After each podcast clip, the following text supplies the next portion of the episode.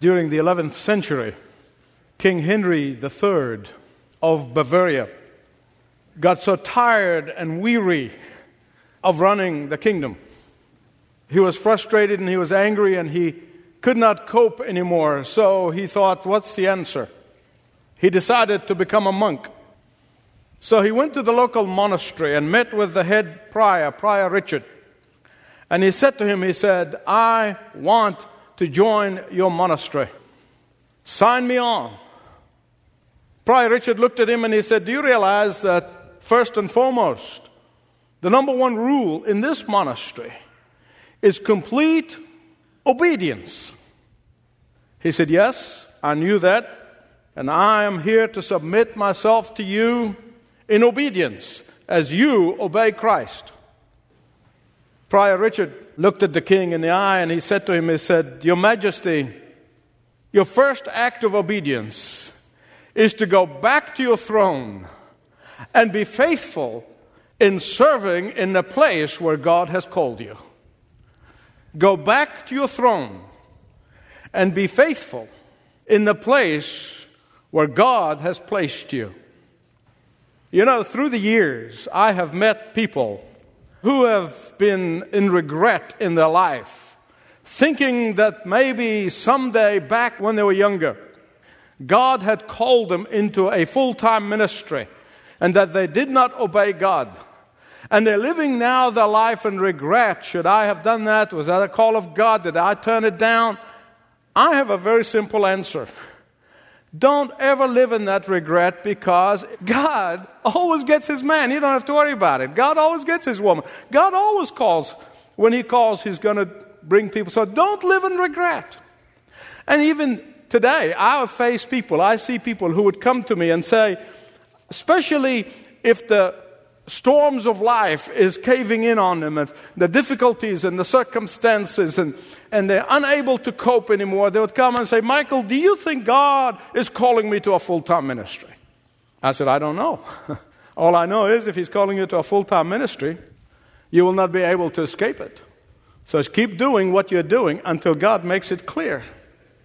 Here's the reality. Most often, the very heart of obedience is doing exactly what God has called you to do. The very heart of obedience is to be faithful where God has placed you. Often, your most effective witness for Christ can be accomplished where God has placed you now at this very moment. Often, your greatest ministry is in your school or in your workplace or your community right now. Often, the greatest sacrifice is not to flee from where God has placed you. Often, your greatest act of obedience is to do exactly and to be exactly where God has called you to be right now. We have begun a series of messages entitled, They Were Just Like Us, with the list in the Epistle to the Hebrews, where through the years have become known as Faith Hall of Fame. Hebrews chapter 11, as we continue in the series of messages, they were just like us in every way. By faith, Abel offered God a better sacrifice than Cain did. By faith, he was commended as a righteous man when God spoke well of his offering.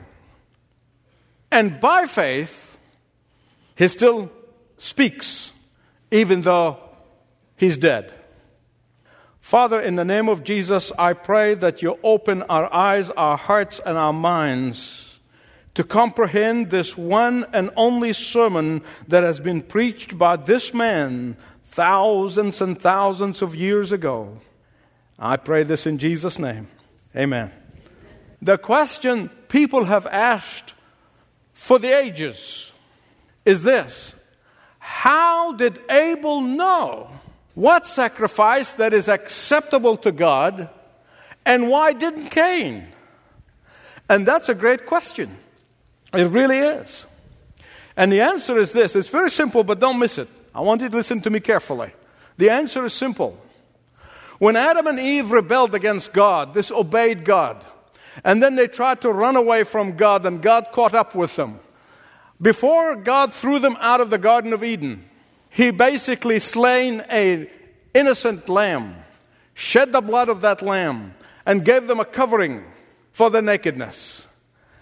And from that moment on, Adam and Eve wanted to obey God.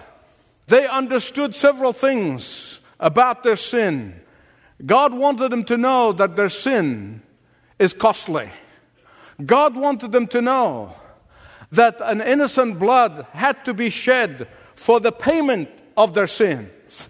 God wanted them to know that sin has to be redeemed by the shedding of blood. Of course, God was painting a picture for the future of the coming of the most innocent Lamb of all, the Lamb of God who takes away the sin of the world, the Lord Jesus Christ, and the shedding of his own blood on the cross of Calvary, so that whomsoever might come to him may receive salvation, may receive forgiveness, may receive peace and joy.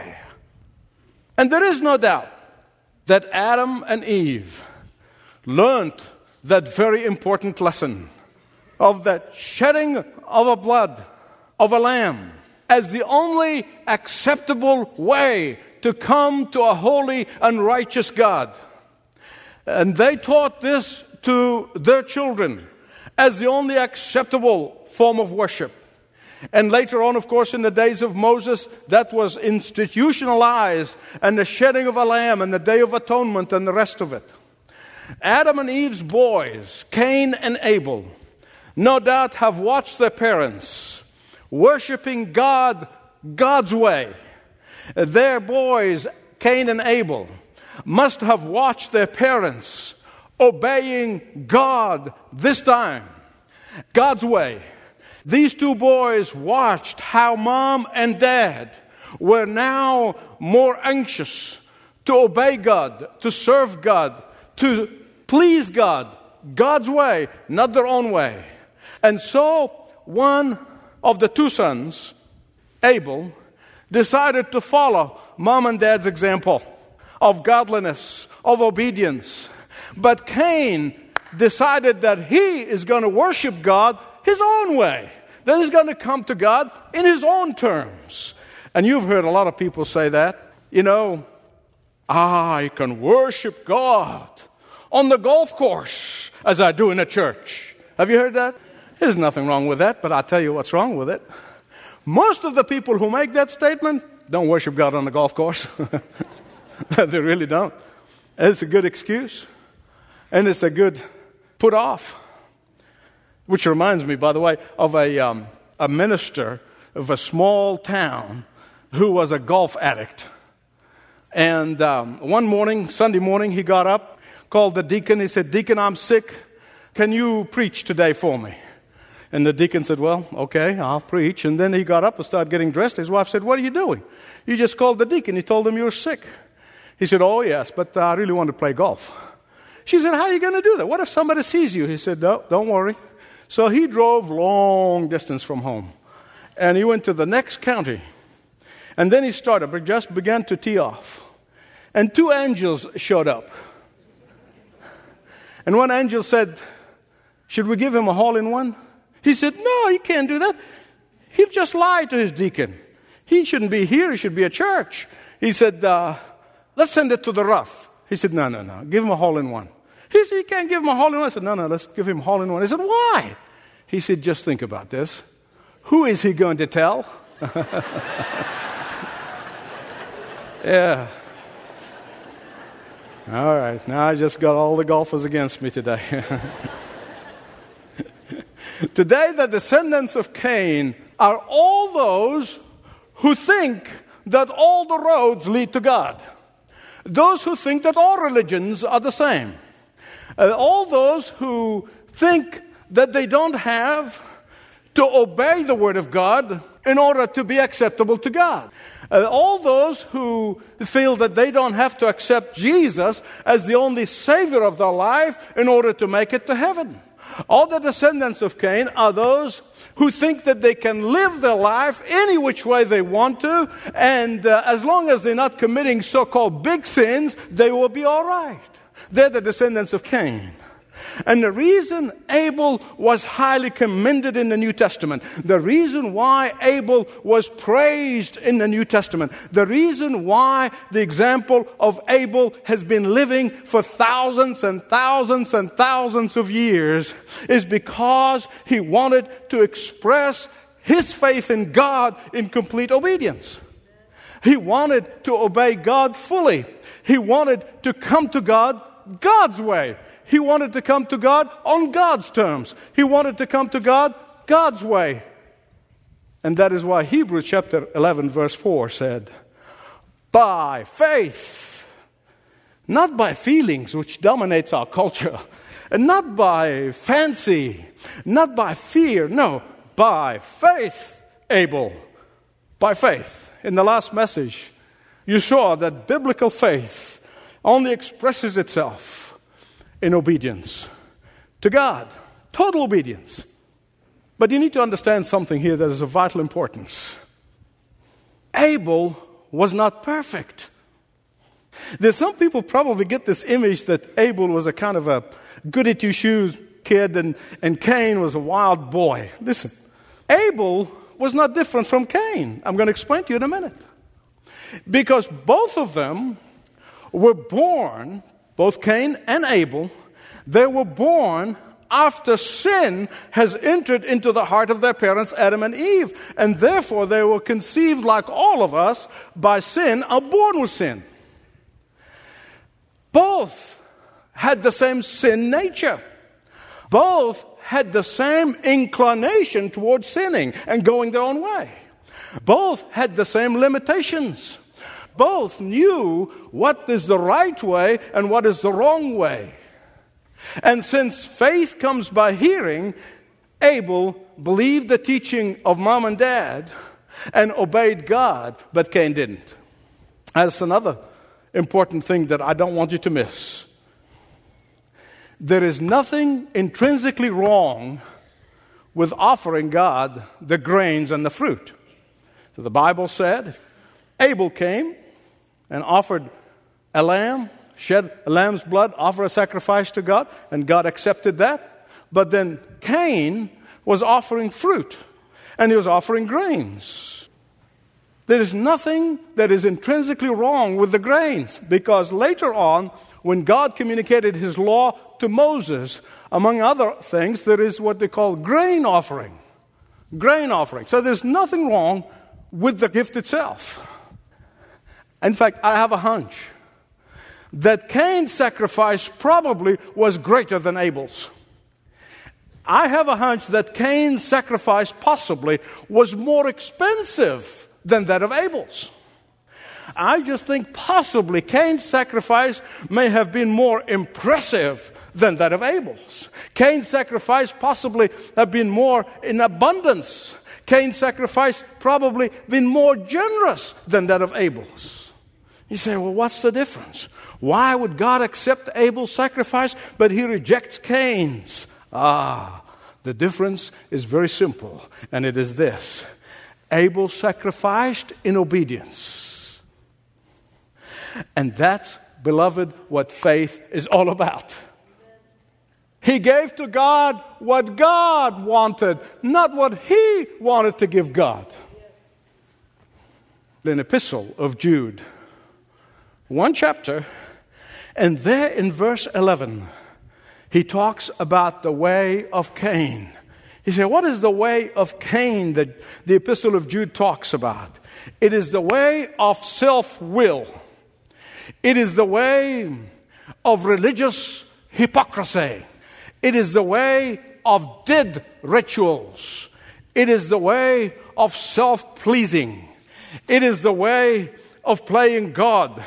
It is the way that represented in dead religion. Cain's way represented empty religious activities. Cain's way represented religious fanaticism. And it is not surprising, my beloved friends, that both Abel and the Lord Jesus Christ were both killed by religious fanatics. Religious fanaticism has been killing Christian believers all over the world. Recently, we got an email from a representative of leading the way in a country in which I will not mention. He told us that a pastor, and all pastors in that church are all underground, a pastor came home, found his wife strangled to death by religious fanatics. You see, God's way is not religious fanaticism. God's way is obedience to the living God through his Son, the Lord Jesus Christ, and that's it. So the question that each of us must ask is this Lord, am I obeying you fully? Lord, am I obeying your word? Lord, am I obeying your command? Lord, am I obeying your instructions? Lord, am I walking by faith or am I walking by sight? Are my eyes fixed on eternity or am I living for today? They were just like us. Abel was like us. He had all the weaknesses and the frailties and the failures of all of us. But I have no doubt that Abel was just as sinful as his brother Cain. Maybe even more so. Cain probably would be the kind of guy who would be described as a good man today by our standards. Cain probably was a likable guy, probably more likable than Abel. I mean, he was the fun of the party. Probably he was the kind of guy who was on everyone's cocktail invitation list. Cain probably would be the kind of guy who was amiable. Uh, Cain probably was the kind of guy who was admired. He was a go getter. He was an initiator. Oh, he was the fun guy. Cain probably was the kind of guy who was a philanthropist. Remember, I told you in the last message that you can sacrifice without obedience, but you cannot obey without sacrificing? You see, it's right here. He would be probably the kind of guy who would give money to save the environment. He would probably the kind of guy who would give money to save the endangered species. And who knows? Now, I have no evidence of this, but I get this picture of this guy because after he killed his brother, the Bible said he went out and built a city. Man, he was the urban dude before they ever existed. That was Cain. But these are not necessarily the qualities that God is looking for. God looked down and he saw faith that expressed itself in obedience, and he says, Abel is my man. Listen carefully, please. You know, and I know, and if you don't know, I hope you know now, that you can never come to God through works. All of your works, all of my works will never get us to God. Only faith and grace of God bring us to God. But having come to God, the Bible said, now prove your love for God by obeying Him.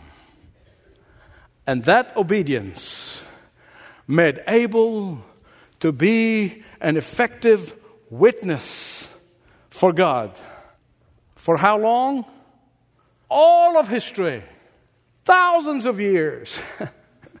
Although he was cut down by his envious and angry brother in his prime while he was still young, although he did not have children to carry his name, although he did not have a monument that people can visit and remember him by. Although he did not leave a legacy for people to remember him with. Although he did not leave a fortune for his children and grandchildren to spend. Although he did not leave a dynasty to enshrine him. Although he was cut down in his prime. Oh, but the God who sees the very secrets of our hearts, the God who knows all things, he made sure that this man's obedience is testifying to him for history, all of history. God made sure that this man's obedience of faith is reserved for all the ages to hear. This man's faith was made sure by God that his sacrifice of faith is enduring all the time. Although Abel has been dead for thousands and thousands and thousands of years, the Bible said he still preaches, he still speaks. His one and only sermon that he's ever preached has been proclaimed all the world over. His testimony is living in the hearts of millions of people for thousands of years. His example of obedience inspired millions of people for thousands of years. His life of faith has encouraged millions of people for thousands of years. His sacrificial love for his Lord is enshrined in a testimony for all ages. Though he's dead, he still speaks. And he still preaches that same sermon, three point sermon. What's Abel's three point sermon? Here they are. You can take it and you can preach it, and you don't have to give him credit. That man can come to God only by faith, not by works. That man must accept God's revelation and not his own wisdom to be saved. And thirdly, that obedience is rewarded and rebellion is judged. I think that's a great three points, aren't you? And as you know, I love to give illustrations, whether it be from history or biography, whatever it may be. As I was thinking, at least there were half a dozen examples from biographies that I have read through the years of the great men and women of God were going through my head. Which one do I use to illustrate my point here today? Here's on my computer, popped up an email right there on my screen of live today example of obedience of faith. And as I read that email, I must confess to you, I wept. And I wept, and then I said, I wonder whether I can share this with you. I asked that person's permission to share it with you. I'm going to read to you parts of that email to encourage you. As I listened to your sermon this morning, I knew that I was getting an answer to two prayers that I have been putting before the Lord for a long time. The first is what I already told you about walking by faith. The second, the finances that the Lord has given me that are in my saving accounts and how to be used as He desires and not for my false security that I may have for my future. It is very possible I may not see retirement. Whether I do or not, I only share the following because I think God spoke it to my heart. And I do so to encourage you. I have roughly $28,000 total in my saving account. So I called the people at Leading the Way today and asked them, What is the cost of the production, just the production, for just one Arabic program for a year? And they said to me, 26,634. And continued, It would be my great privilege to underwrite that so that the message can go to the persecuted church. The longer I walk with the Lord, the more I see how much we, in all our comfort, need to grow from their faith and the faith of those saints. It is sweet of the Lord to let me have that amount in my savings. Listen to me very carefully, please. I did not read this to you in order to send you on a guilt trip. I read this for a reason. I want to show you that obedient faith is alive and well in this church. And I don't know what God is calling you to do. I don't know what you've been closing your ears to the Lord about. I don't know what you're dragging your feet in. I don't know what God is saying to you, but God is speaking to you. To some of you who have never committed your life to Jesus Christ, He may be calling you to come and receive Him as the Savior of your Lord. You may come and surrender your pride and make Him the Savior and Lord of your life. For those of you who know the Lord, God may be speaking to you about something whether to be able to open your mouth for the first time and testify to your salvation, His salvation through you, whatever it may be. You know it, I don't know it. I know what God says to me. And I know the times when I drag my heels. And I know you do. Whatever He is saying to you today, say, Lord, I want to walk of faith. I want to be obedient. I don't want to just to go around saying I'm a Christian and I'm a Christian. I want to prove my Christianity by my obedience to your command in my life. Father, it is impossible for us to do anything that will even come close to the incredible sacrifice that you, Father, made when you looked down upon that cross and saw your Son bleeding to death, in order that He might satisfy your justice, in order that He may pay for the consequences of my sin. He took my cross, He took my pain on that cross.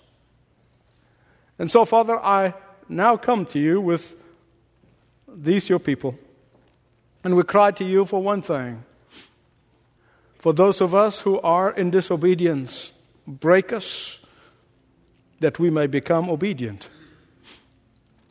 Father, for those of us who continue to reject your message of love, wake us up before it's too late. Father God, I pray for that individual who's hurting and allowing that hurt to cloud their vision of you, that they will come to know you as their deliverer. Father, I pray for that person who is bitter and carrying grudges and hatred in their heart. They have never been able to forgive. In Jesus' name, I pray that your power will come and get them to surrender so that they may know that you are a God who always, always, always keeps his word, keeps his promises. For I pray that in the mighty name of Jesus. Amen. Thanks for listening to this message from Dr. Michael Youssef, recently featured on Leading the Way. If you'd like to know more about us, please visit ltw.org. That's ltw.org.